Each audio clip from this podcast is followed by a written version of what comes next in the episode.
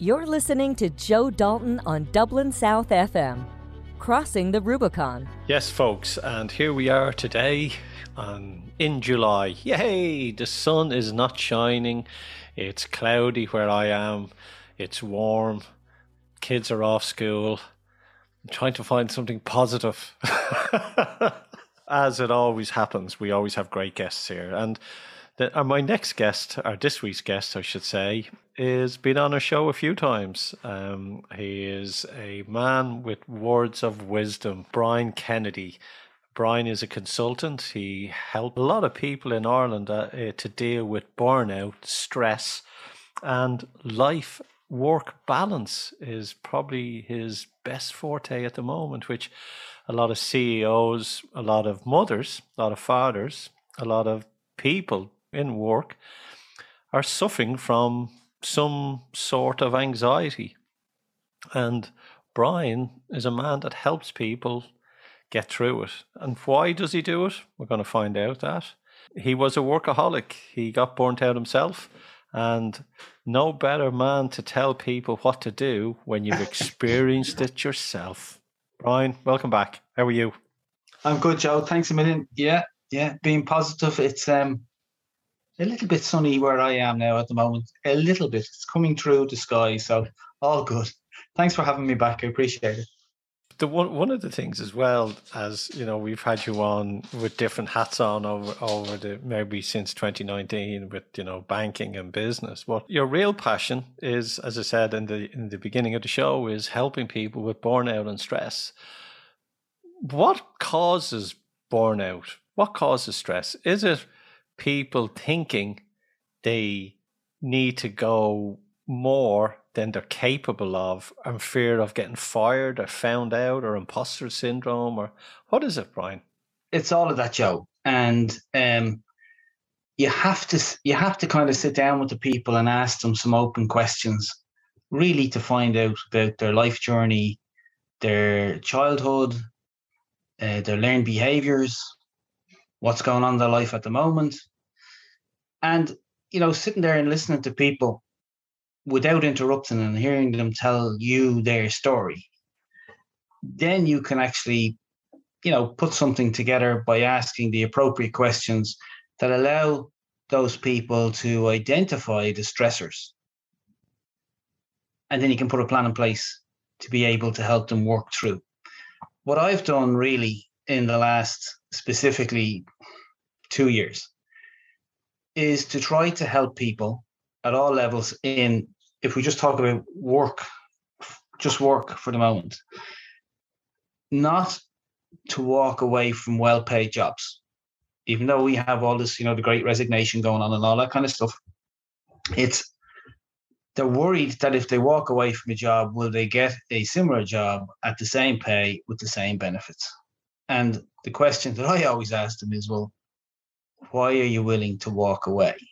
What can we do that can help you slow down, be more in the moment, identify why you're feeling that way, and what tools can I give you to be able to continue in that role and not suffer burnout? Because let's let's be fair, we all have stress in all parts of our lives you know you have your your your personal relationships in your personal life and you have your work life. Um there's no point in people sitting there thinking i'm going to have a life without stress. How we react to the stress because stress for us is you know a coping mechanism a survival mechanism. We had it when we were cavemen and cave women stuff. Um, it's our fight or flight. What are we going to do? And because we're living our lives at 100 mile an hour, we react in the wrong way. We make poor judgments. And then we are pining for a future that may never occur because we're not slowing down in the present to be able to address all of those things that are going wrong. And, you know, stress, you can have stress, you know, in your mind, in your body, as I said, overall in your life. But if you don't address it, it will without being too melodramatic, it will ruin your life. Yeah, and and yeah, stress and anxiety will destroy people's lives. You talk about you know people wanting to leave jobs. Like people will say, "I want to leave a job because I need more money," or but most people, if you really go past the money thing, there is something which is bubbling inside. That's why they want to leave that job. They may feel that they're not fulfilling what they their need. It may be that they're they are not getting on with their boss or they feel undervalued or it may be a case of you know self-esteem low self-esteem and they need they and which which amuses me in a way that people leave one job and because they're sick of it and they hate it but they go into the identical job somewhere else with the same stuff it's their framework, their pattern in their own, you know, habits and self belief and discipline. And then that job comes like the old job and they leave that then as well. And we we talk now that you know companies need to adapt where you and me you know we stayed in companies for 10 years 15 years and that was the norm. And if you left a company in 3 years and change every time you weren't reliable. But now that's the norm and they want people to be like that to gain experience. So, going back to the stress element of it, I, you're right there where you said in the beginning, you have to go back and look at the person, look at all the triggers that caused them to be the people that they are today. So, take again, just the work environment is what is the work environment like that you're working in? What's expected of you? Do you really know what's expected of you? What's your boss like? What's your day like? Walk me through a day. What's, you know, what is it that you love doing in your job? If you were to take a sheet of paper and write down um, and do a journal for a week, and as you're working away, you write down on the left hand side of the page all the things that you love to doing and you wrote on the right side of the page all the things that you absolutely hated doing or that went wrong for you in the job.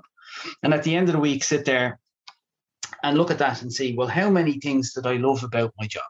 Gives you an idea whether you're in the right job or not. Okay. But the challenges really are, you know, the deadlines that people are set, the interruptions, the challenges, the mixed messages that people receive in a job can be down to the type of a boss that you're working for. Okay, not the overall culture of the organization. You can hear stories about, you know, um, X bank or X company has a fantastic culture. But if you go in and you know you know this yourself as a as you know as a, an experienced consultant, you can go into a business and you can go into two different teams and you can find that one team are extremely happy and love working for the for the company. And you go into the other team across the hall or whatever and they they hate the company. And they think the culture is terrible. And the the denominating factor is what is their boss like? What type of way are they being managed? And everybody turns around and says well you know i want to be managed by joe dalton. Can i get into joe's team? Because joe is empathetic and he's clear in his communication. And he puts his arm around people and he tells them what a great job they're doing and asks them what can he do to help them be more successful? Okay? As opposed to a person who sits down with them once every 60 days and only tells them the things that they did wrong okay and adds to the stress of the people in in the job so they're not getting any guidance and then they there's nobody asking you how you're doing about the personal matters that might be going wrong outside of work. So I've worked in organizations where I've heard people say, uh, leave your personal life at the door when you come into the office. And that's a different culture. That's not an Irish culture of management. It never has been. People were always, as far as I was concerned, interested in what was going on in Joe Dalton's life so if Joe is happy, then his work is going to be better. if Joe can come and tell us he has a problem, we can support him, Joe's work is going to be better. But if you tell people to leave their personal lives at the door, they're going to be miserable. And then what's going to happen is when work is miserable and when you're not getting on and when you're worrying about your job, you're going to bring that home and your relationship and your personal life is going to be miserable. And you know, it's a it's a vicious circle that all the managers have to be mindful of and have to really tune into people and ask them how they're doing regularly and not just you know on a, a scheduled one-to-one every 60 days or whatever. well, okay then would you think there is a wellness crisis within or in some organizations? And they're trying to fix that with you know mindful days or events but it needs to go deeper. And is it a case that needs to be addressed because the leadership structure the old leadership structure which is based around the industrial age is now collapsing and a new leader structure needs to be implemented for the 21st century and beyond?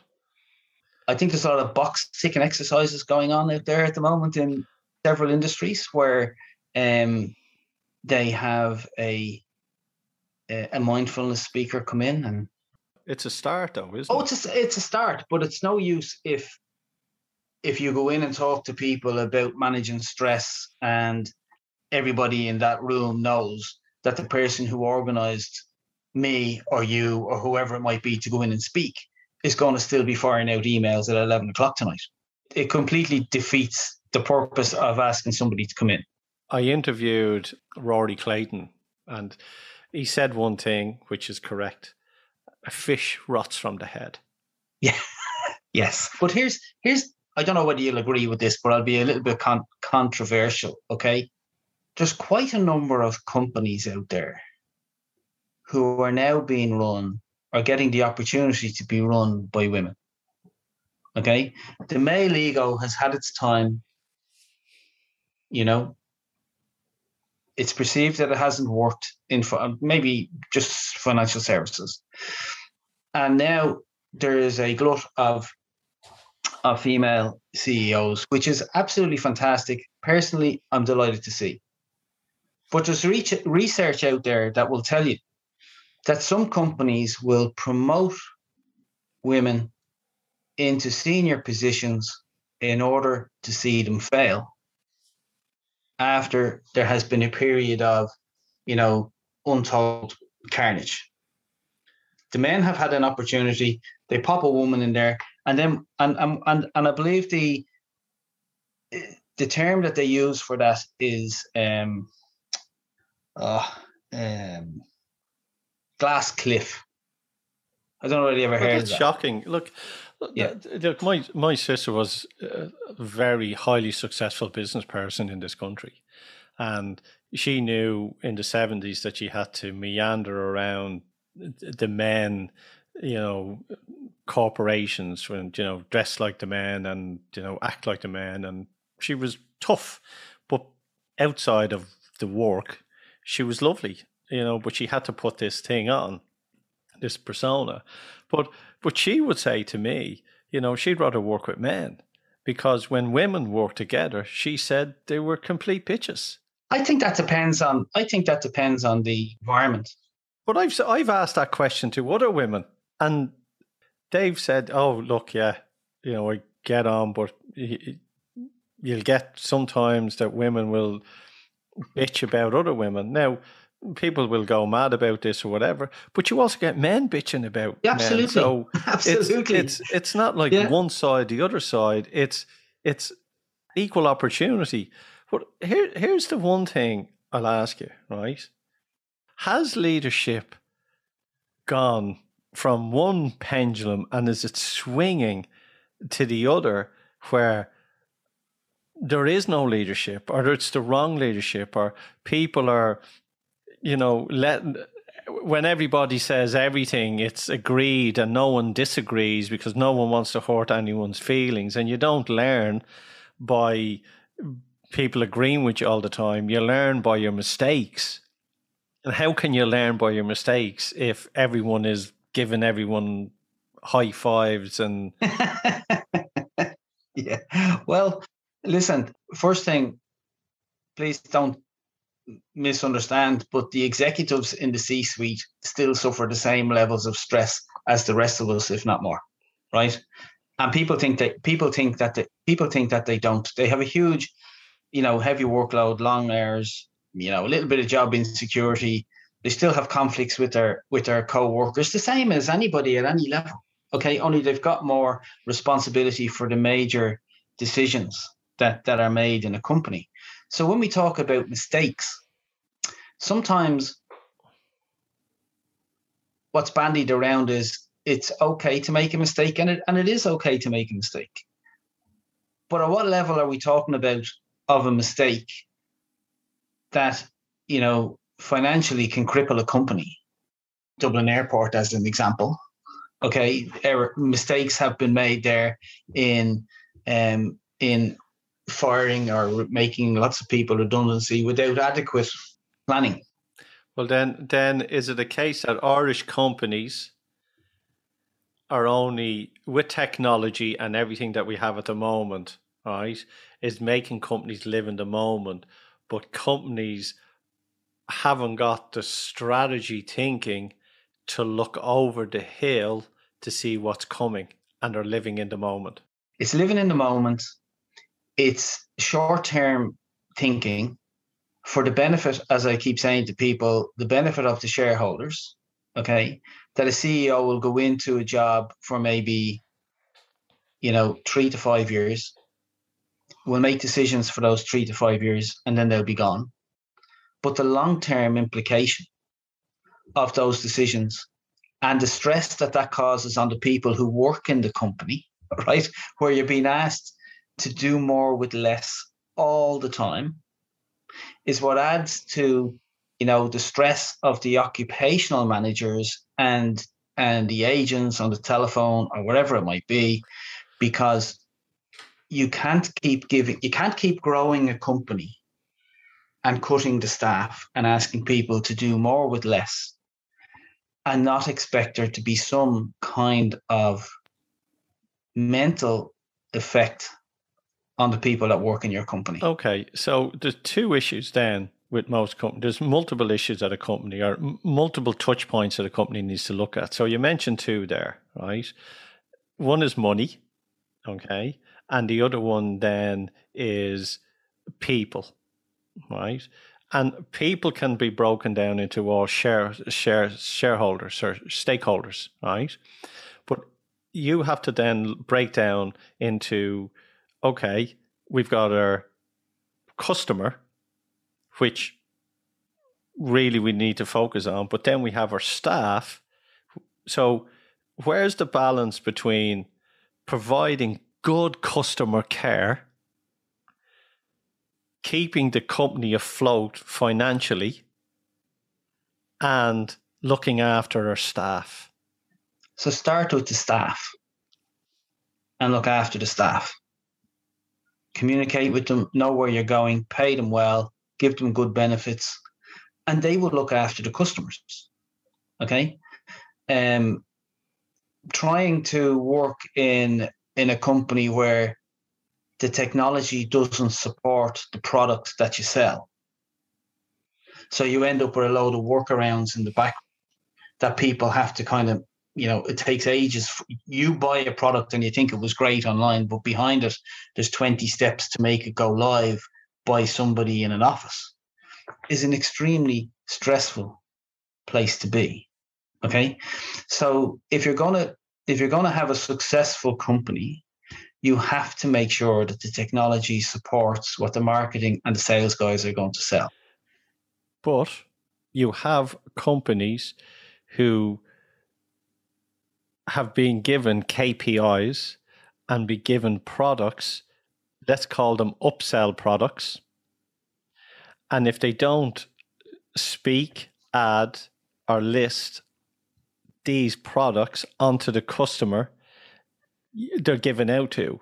So it's now about metrics and the, if we're talking about the team that are speaking in front of with the client are more worried that they're going to get a bollocking if they don't introduce A, B, and C to the customer.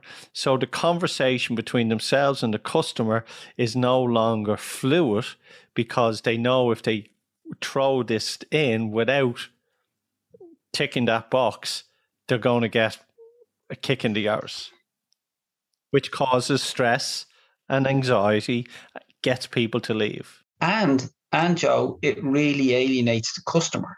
It's no longer a customer orientated business. It's it's a profit. It's profit. That's yeah. all.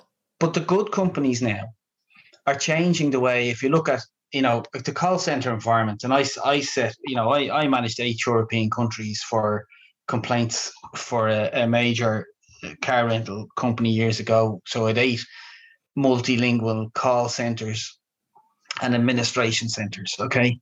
And yes, we, you know, we had we had things that we wanted people to say because they were dealing with complaints, but they had to listen to the customer and they had to solve the customer's problem. I would have set up a call center for a, a financial institution in Ireland many, many years ago. And the idea that was to solve the customer's problem. But we gave people a script and we asked them to kind of follow a script. But nowadays, those scripts are all being um, forced upon organizations through regulation, through different regulatory bodies that insists that you have to tell the customer X, Y, and Z. Okay. So you do that. And some of the customers don't understand that. They don't want to listen to that. They get annoyed with the person on the on the other end of the telephone. Um, and then if somebody is going through a script and it sounds like a script, you you know that that's not personal. Yeah, but the script, if it's not practiced, is a script. But if it's practiced and practiced and practiced, your personality coming yeah, through. you come so through the, it. Yeah. So that's just a teaching part. But the stress from somebody where, you know, the next time somebody rings a call center and they're told that the calls may be monitored for training purposes, keep in mind that when somebody listens back to that, they are going to say, sorry, Joe forgot to say to Brian A, B, C, and D. And he's he's gonna get it, you know, he's gonna get mentioned. It's not gonna most of the time it's going to be you didn't do this, this, and this. Um, it's not that I thought you were very empathetic and I thought you listened to that customer and thanks very much for solving that problem. It's going to be in some case, in some cases, not them all, but you didn't do this, this, and this, and you didn't close the sale and you didn't cross sell something or whatever it might be.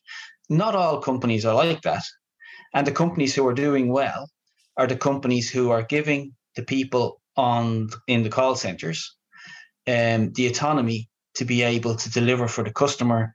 And those are the people now who are seeing less stress levels because they're coming away at the end of the day feeling, I love working for this company. I don't mind taking a call from a customer because I can make a decision to give a customer a refund or not, or whatever it might be, and get something done.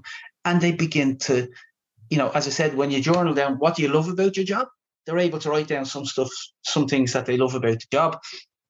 And in those companies, they have managers uh, who are coming along and telling people all the great things that they're doing.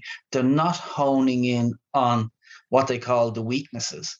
They will give some feedback, okay, but it's not where the person goes out of the room and they're destroyed and they think that oh my god the next time i get a phone call i have to i have to do x y and z right? I have to i have to do it in a certain way and then you know they forget because they're so stressed and then they're they're eh, eh, eh, under more pressure. But that can that can alleviate the pressure of the people working in the company. But there's far too many companies still out there to go back to our, the initial part of our discussion where really, really good people that are paid very well are working at 100 miles an hour. They cannot see the wood for the trees. Okay. And they just feel like, I need to get out of here. Okay. Well, then there's also 20% of companies are focused on fixing the wrong problem. They may think it's something else within the organization that needs to be fixed when it really is the relationship between themselves and their staff working on that customer care with a customer. And we all, I say to people that don't suffer stress and they look at me and, and like we all suffer stress. But when I get get it, I have a coping mechanism which deflects it. So I'll it'll hit me and I go, oh, hang on, that's hit me, and I'll I'll alchemize it because I know it's only a thought in my head, and it and if there's a situation that's causing stress to someone, f- first they look at, in my belief is, and this is what I do, what's causing the stress? Okay, what's causing it? The causing is this this this uncomfortable feeling is being caused by this. Okay, so what is causing this? Oh, okay, so that's causing the uncomfortable feeling. How do I change that? And then it's putting a solution in place for to fix it and learning from it so you know that it doesn't happen again. And when it does, when it does happen again, it's a case of going, you're able to fix it quicker because you've practiced it. And you're right. And that's a positive cycle as opposed to, you know, the vicious circle that people are in at the moment that are suffering from stress. So, um, coping me- mechanisms like an anchoring, teaching people how to anchor themselves. Like, yeah, what would you do? What, what if someone comes to you and go, Brian, I'm burnt out, I'm stressed, I hate me boss. I hate you. Yeah. no, they don't say that, Joe. yeah, you know, all joking aside, if someone comes to, you know, first do they admit to you that I'm burnt out, or is it? Are they? What are they? Do you ask them? What are you searching for? I do. I do. I ask them what's going on. What you know? What do they want to get out of life? What does success look like? For them you know and as a person you know you know a lot about me where i you know survived seven armed robberies in a banking career and suffered mental exhaustion in 2010 in a very well paid job but i allowed myself and the thoughts in my head to to make me feel that i needed more i needed more i needed more. I was running at 100 miles an hour. Lots of people i see in that situation today. So getting them to slow down and do exactly what you said what does success look like for you? How happy are you? Because sometimes they just want to be happy. Identifying who who's causing the stress and giving them some coping mechanisms to be able to identify it and deal with it. Okay. So in a grounding, in a grounding exercise, I might ask the person, you know, to go to just to go outside the next time they're feeling stressed in the office or even after I would have a coaching session with them to go outside and to look at the sky, you know, to see what they can smell, to see what they can touch. So that all of a sudden to breathe, they calm themselves down. That you know, that they anchor. Um your your great pal Denise Devlin gave me a fantastic um uh, run through in grounding and a grounding exercise. And I have my own specific one that goes back to the 80s. And anytime I get overstressed, I go back there. A place where I felt happy, I felt safe, and things were great. And it calms me and it gives me an opportunity to be able to um, reframe my thinking at that time because we get to a point where we're worried about what's going to happen, what's going to happen, what's going to happen. Nothing's going to happen. You're afraid to go in and tell your boss something. You've made a mistake. You don't want to tell somebody.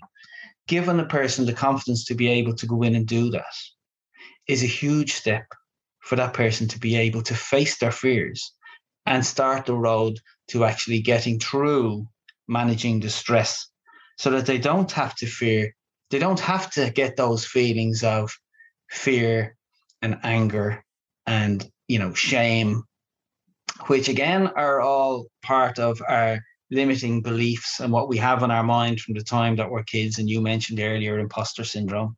Okay. But lots of people don't, they, they don't see that at the time. And through asking open questions, we can get them to kind of, you know, come up with the answers themselves, be able to identify what's causing the stress, and then say, okay, well, how are we now going to manage that? And the chances are, in in quite a number of cases that I've helped people, there has been one person in their corporate world that has caused most of the stress for them. Okay. Um, so one person that when they actually go and talk to that person and explain how they feel, and let's be honest, sometimes people will accept that and be shocked and go, I didn't realize that, you know, you saw me as a manager like that. I didn't feel I didn't know I was putting you under that much pressure. Let's work, let's build a relationship, let's let's be better. But if your manager isn't open to that, well then you go and you you you go over their head, okay, before you ever talk or think about walking away from a job because the chances are that you have a fantastic reputation in an organization of doing great work. Okay. And nobody's telling you. And if you decide to leave, people are going to go, why did Brian go? What what the hell has happened?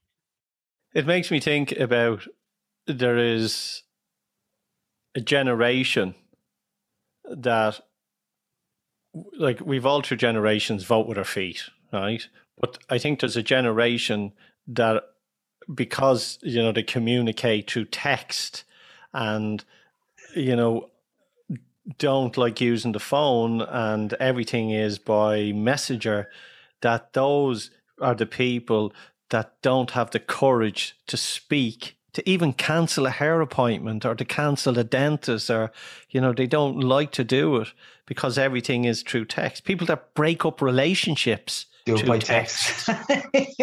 you know, so they're the ones that we have to nurture and say it's okay to use your voice and it's okay to say, talk to me.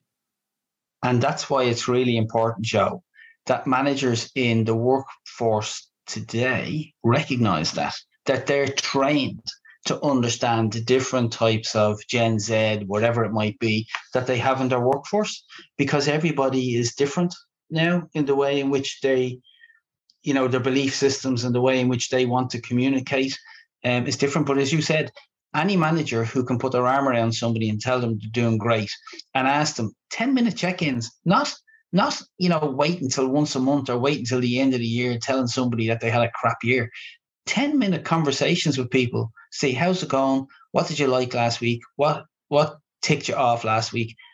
Anything we can do differently is powerful to be able to keep people and keep stress levels um, as they are. But always remember that in any organization, what is it they say? We we all get promoted to our level of incompetence.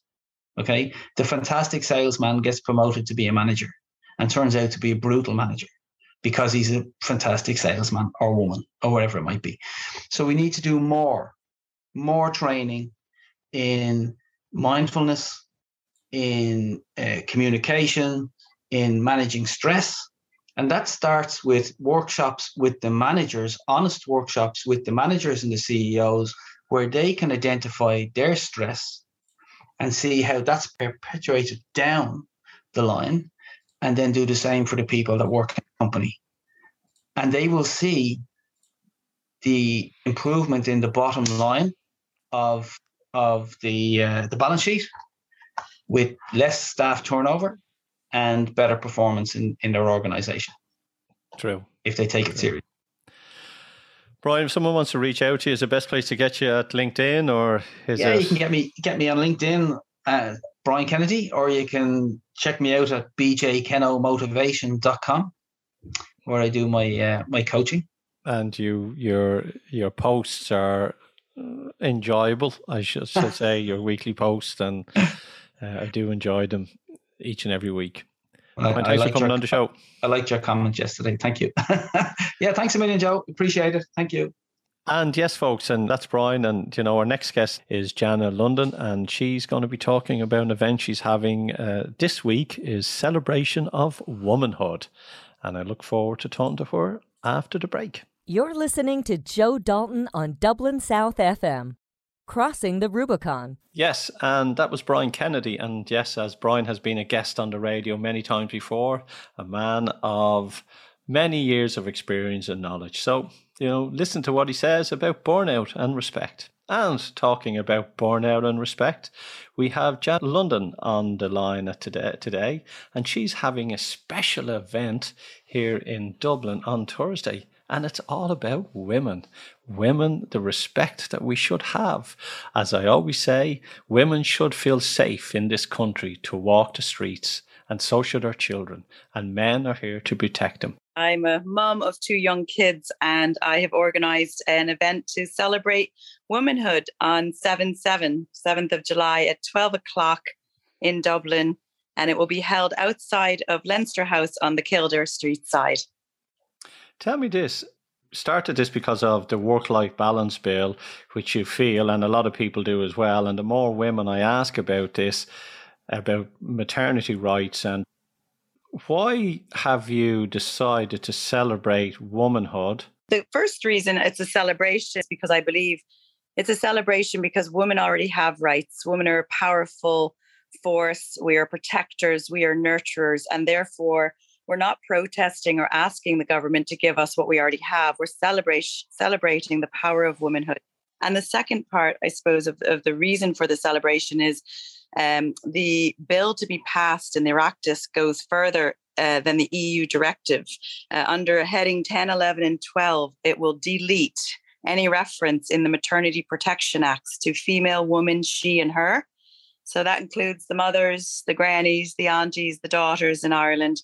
And the reason they're doing that is so that transgender males can avail of breastfeeding and maternity leave you know it's not to me it's not about inclusion. Inclusion does not mean exclusion or divisiveness. So this is is erasing woman. And i believe after if this gets through the the steps that follow will be even more detrimental to women and girls in this country.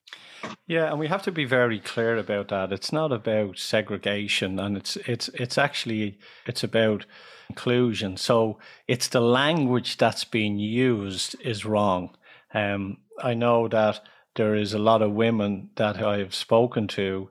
They are saying, "I'm not. I'm. I'm a woman. I'm not a birth person." Everyone out there, we all have mothers and we all have grandmothers, and and we some of us have girls um, who are our kids. So I think it's important that the language that's being used has to be correct. Uh, one of the things which I kind of question is that the government or the state, we have lawyers who look at legislation or look at changes. And I'm surprised they haven't gone, hang on, th- th- this language is not inclusion, but it's actually removing women um, from the legislation. Have you thought about that yourself? I have thought about that, and I've gone on the uh, the Oireachtas website and I've looked for discussion on this. I've looked for debate. The last time I looked, uh, last week there was nothing for the public to see about this. This came to my attention through a very small group of lawyers that do volunteer work in addition to running their own practices or working for their own nonprofits. And um, the Lawyers for Justice Ireland contacted me about this bill and said, you know, that people don't know this is happening. Would you like to do something about it? So the event the, was inspired by this group of lawyers who do work on a volunteer basis and work for the basic, the human rights of the people in Ireland and don't earn money from it. Did some research and, and sure enough, it, it appears that it, it is happening or, or they're trying to make it happen. Why the lawyers and why the the woman uh, public representatives aren't jumping on this, I'm not sure. A couple have spoken out.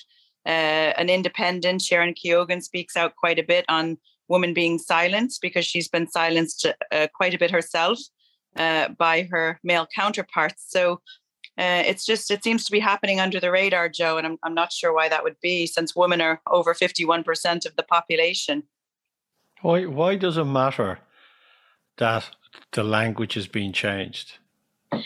Why it matters to for my own personal view is if we erase so defining you know a biolog- biological female is female adult human female is woman and a, a human female ch- child is a girl. If we erase woman she her and girl from legislation this is the start of it then all of a sudden it becomes the normal that these words be, get erased from society and then when we go down the path of the news that came out this week whereby helen mcentee wants to teach sexuality not sexual education that's a different thing Helen McEntee wants to roll out uh, in schools, and that is very different to sex education, which is biological. To me, rolling out sexuality education in primary schools when kids at that age, five and six, are just learning the alphabet and basic Irish words and, and maths. For them to get their heads around sexuality and start to be confused about gender and their own personal identity I believe will be very harmful and detrimental to a child's well-being and mental health. Yeah, I think children are just figuring out, uh, you know, who they are and you know, learning the world around them. And I, uh, my own opinion is that anything to do with sex education should be left till either sixth class or going into first year um, of a school. And I don't think it's it's something which is, in my opinion, appropriate for younger children. Um, and you know, if if anybody agrees or disagrees with that, I, I, you know, everyone is entitled to their own opinion. Um, and it's interesting that we have to be vigilant um, of what is going on, good or bad, so we can actually say I agree or disagree, and let let the people know how we feel about it one of the other things um, I want to ask you about as well is this day that you're having. Is what is the mood of women out there, like the women you speak to, the mothers you speak to, you know, the grandmothers you speak to? What's their thoughts on this? It's very, very mixed, Joe. I think if you were to ask me this question six months ago, the answer would be very different. But I think now we have a split, at least in the group, large group of women that I know and all of the networks that I am in, and you know, mummy groups, etc. Half the women are very concerned, and they know that children are not ready for this information. They they don't believe women should be erased. They're very concerned about it. They're angry about it. There's high emotions. They want to take action to stop it then there's another uh, part of the the the women group who are in a real state of of denial about what this means. So you know i have groups of friends who think that you know oh it's great to teach children diversity and kindness and inclusion and sexuality and isn't it beautiful? And but it's trying to help parents make that connection that you know kids kids will be confused by this and it will be the group of vulnerable kids particularly ones who maybe haven't quite found themselves that will be the group of kids most damaged if this comes into schools um, if the biological female becomes erased in society or maybe the biological male becomes erased in the in the future that will really be confusing to kids but to answer your question, half are angry and concerned. I think there's some that are still in a state of denial as to what the effects will be. So, what's the compromise?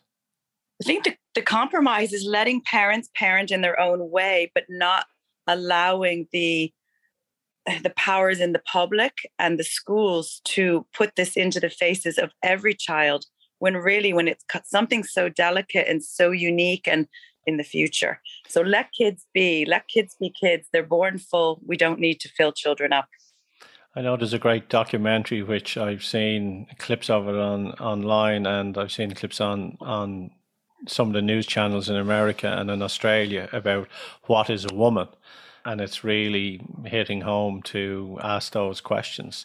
So, look, this is a very, you could say, very delicate uh, situation, and probably needs more information than the government just striking a pen with a vote and going, this is it. Because I think, as you say, it's the celebration of woman, womanhood. And to celebrate this, you are having an event, as you say, on the 7th of the 7th at 12 noon outside Leinster House. And you want all women, all men um, who celebrate uh, womanhood to turn up the day, and I believe you'll have speakers and you'll have a musician, and so it's it's it's it is a celebration.